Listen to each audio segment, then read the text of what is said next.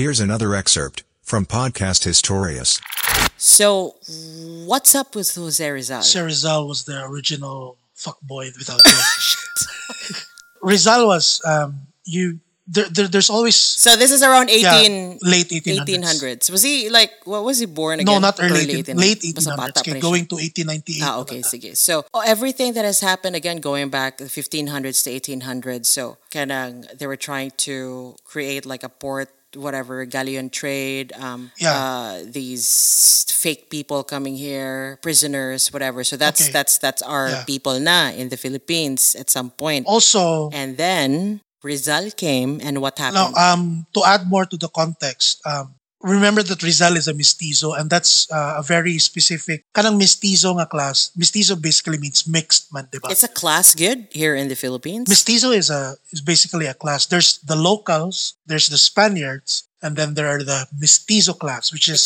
Just, just don't, don't, don't walk into eggshells. There's the Spaniards, there's the Indios, and then there's the Mestizos. the mestizos. The mestizos are unique actually to um, it's a unique culture to colonized uh, countries. So um, Philippines and other colonized nagid na sila yung mga mestizo.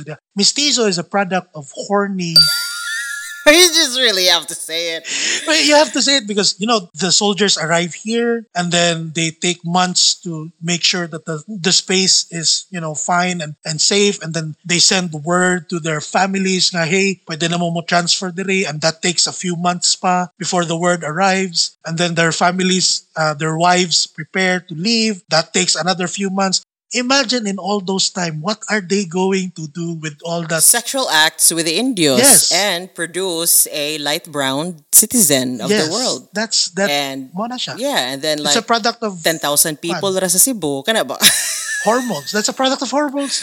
so yeah so but they became a class like this is actually a class like there is a group of mestizos who really stuck at the fact na kada yes, be- because um, mestizos ra gyud they're sila they're not gonna mingle with indios for sure right? Because yeah, they had the kwan ko um, it- the mestizos were like uh, if we were to compare today, mura sila middle class seguro because they were rich enough to be able to, to study outside. You know to study outside, live in you know good houses, have servants attend to them, but have hacian uh, like a Ah, hacienda, hacienda inana, uh, and uh, they were also poor enough because you know the Spanish will, will always see them as half you know breeds. uh, having dirty blood ba inana because Indios. So they had that misfortune and fortune at the same time. And Rizal was, an, like many of our revolutionaries, was a mestizo. And uh, the the reason why and the, the reason why I, I mentioned mestizos because the galleon trade has brought that kwan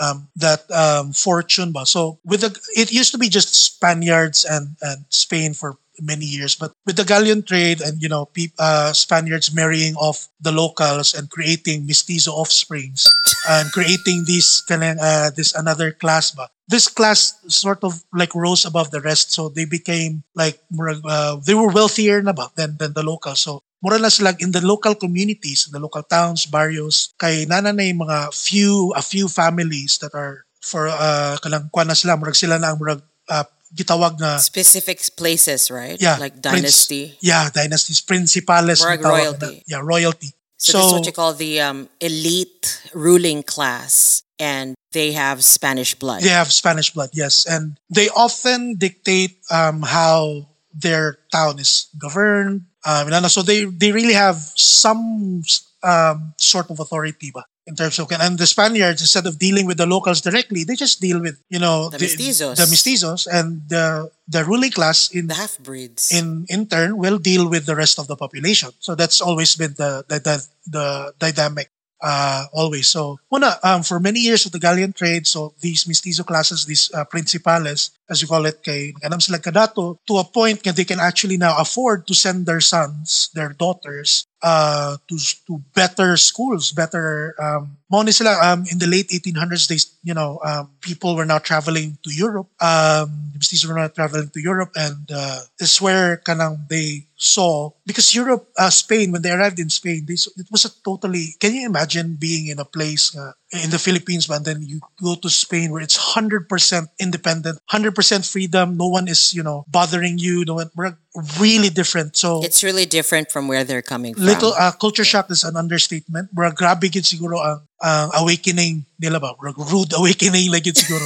no, no, you're no, no, no, no. You're you're specifically saying Jose Rizal had a awakening, existential awakening. How old was he when he like traveled to Spain? 20s, in his early 20s. Twenties. yeah. Imagine like your twenties, and then you're you're you're you're an exotic kind because no one looks like you, and, and the girls, and you're charming and you're smart. Can you imagine the pila ka buk babae yang na nabitag dito? What a, what a handsome man. Ah, Suya lagi ka. Courts. Kaya you don't have Jose Rizal. Um, Oy, ano. excuse me. Did you know nga Jose Rizal is like 5'1", 5'2"? He's a very short man. You know, you, what, what is up with You don't need, man. Like, if it's charming, like this someone that we know, you know, they're gonna score yeah, a lot of guys. As long as, like, shy, I don't know. Anyway, so the, the whole rumor about Jose Rizal, again, going back, this is just a rumor and gossip. The rumor is he's a playboy. So he has a lot of girlfriends. And this is based from love letters, right? That was unearthed Oh, yes.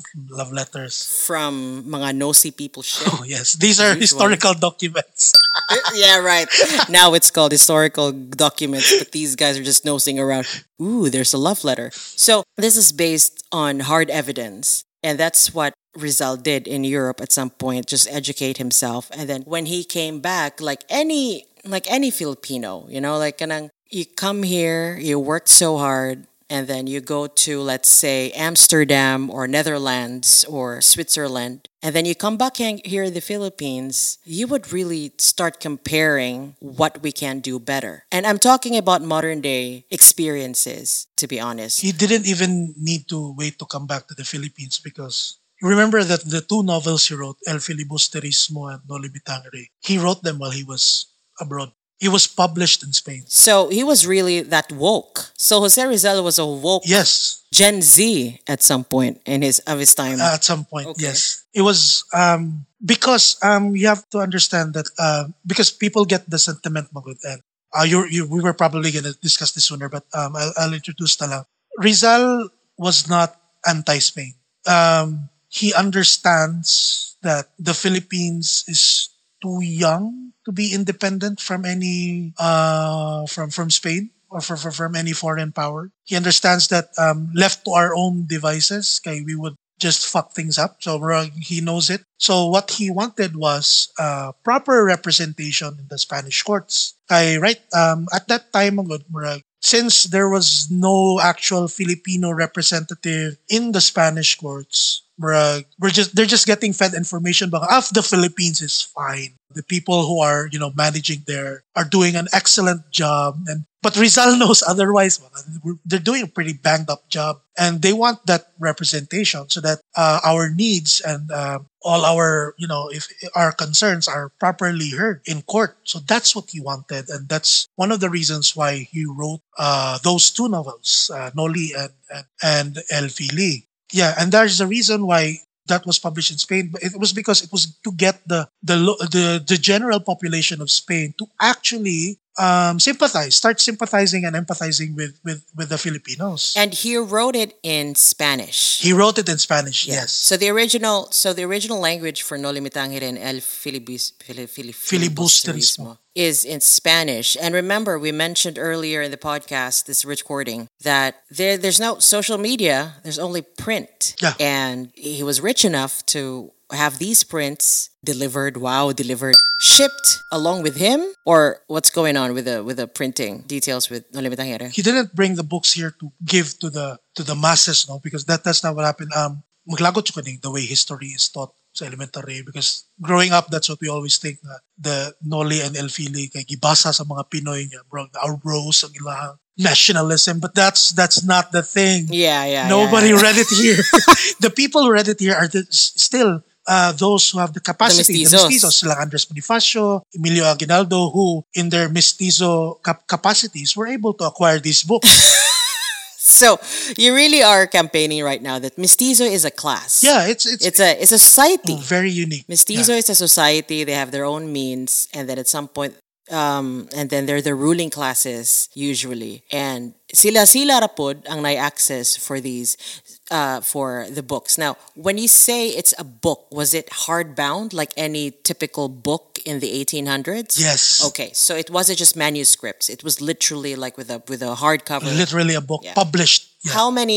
How for the original ones? How many books were published at the time? Oh, for Noli Me Tangere and El I don't remember. Um, For more than a thousand for sure. yeah, more than a thousand for sure. Okay. Kay, it it uh, it was read enough um, to the point na the Spanish, even the, the the Spanish authorities noticed, and Rizal was actually banned from returning to the Philippines. He he wasn't supposed to return. So naabot gyud na ang chika naabot sa Pilipinas. Nya naa pa siya sa naa pa siya sa Espanya atong time. naabot kita ang chika sa Pilipinas. So, Okay. Naapa siya sa Spain at nga time. And the Spaniards were like, uh, this dude is bad news because he's spouting. They, they, they were the ones who, for, Okay. who first thought that he was spouting anti-Spain sentiments when in fact it wasn't really his, his uh, Nay intention. tawag ana like right now uh around was na, na di ba na law ana for terrorism, right? uh, teka lang, anti-terror bill? yeah, anti anti-terror bill. Like it's, it's part of that. If if we're again, what we can do is just compare it with modern day cases. So Rizal at the time was creating like a fictional. It's a fiction.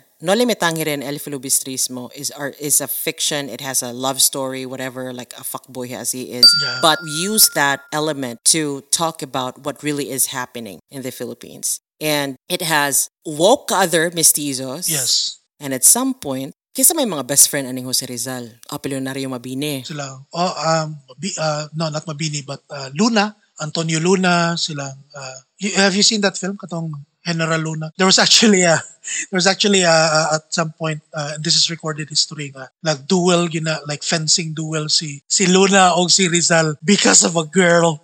Kauwi eh. Ah, Amot lang, I'm sorry.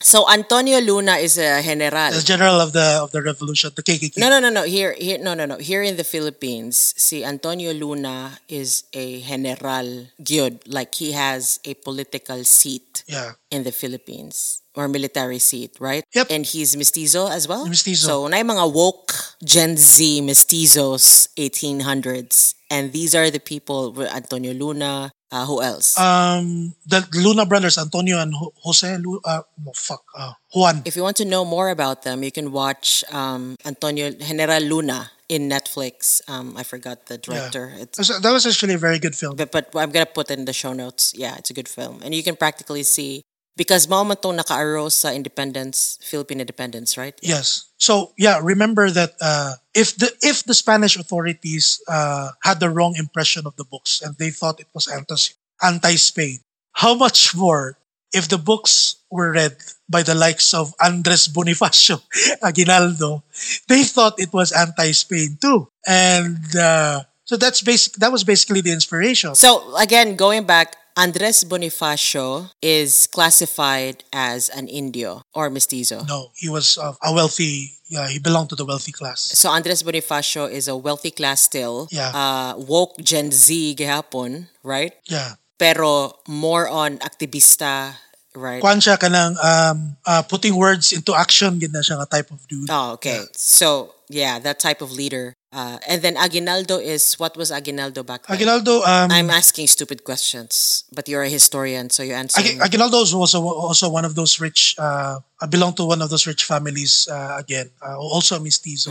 He wasn't part of the founding, or dili siya part sa founding of the KKK because that was really Bonifacio and Mabini's uh, brainchild. Um, but he was enticed, very interested to join the the kuan, the the operation or the clandestine organization, uh, kumbaga, and uh, very soon rose in in the ranks. Uh, while this is happening, so while at Rizal, so if I understand the timeline, there's like an overlap for this, right? So while Rizal is in Spain writing his book, publishing whatever, and then rising suspicions of terrorism, whatever is happening in the Philippines as well is there's a revolution happening na, the secret society, which is KKK, katipunan ng mga, The KKK was starting to form. And uh, this is also what's the name? What's the, again, what's the name? KKK means, kataas-taasang, kagalang-galangan. okay guys, KKK means different in the US. Those are the, oh, you're right. but in the KKK in the Philippine history is different. So what does KKK mean? kataas-taasang, kagalang-galangan, katipunan ng mga, nakalimot ko sa phone. Basta, diara ko to bang KKK. Yeah, so K- ka- kataas-taasan is like high level. High. uh, kagalang-galangan is like respectful, and katipunan is like a like a tapok, um, like a, Yeah. not really a club, like a like a like a not really a cult, but it's a group of of revolutionaries. Hellfire. Yeah, hellfire. it's a it's a group of revolutionaries who want freedom because they were woken Yeah. and triggered by what Jose Rizal did. Listen to the full Independence Day special on Podcast Historias.